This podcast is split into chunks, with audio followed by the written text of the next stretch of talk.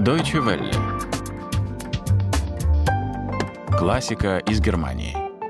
У микрофона Анастасия Буцко. Здравствуйте, дорогие подписчики и слушатели классики из Германии, классического подкаста Deutsche Welle. Соль Габетта, знаменитая аргентинская виолончелистка, неплохо владеет русским языком.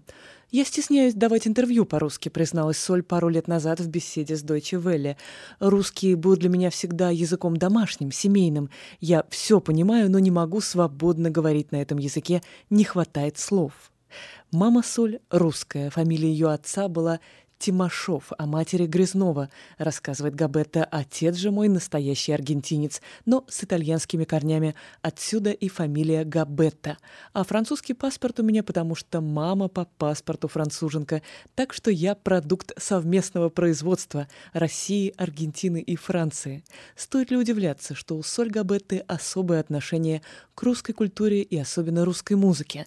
На концерте в Бонне в рамках Бетховенского фестиваля 9 сентября 2000 2015 года в качестве биса, выступая в дуэте с французским же пианистом Бертраном Шамаю, Соль Габетта сыграла скерцо из виолончельной сонаты одного из своих любимых композиторов Дмитрия Шостаковича. О своей виолончельной сонате «Ре минор» сам Шостакович говорил как о поисках чистоты языка и простоты выражения. Итак, скерцо из сонаты для виолончели и фортепиано «Ре минор» сочинение сороковое Дмитрия Шостаковича играет Соль Габетта ее сопровождает Бертран Шамаю.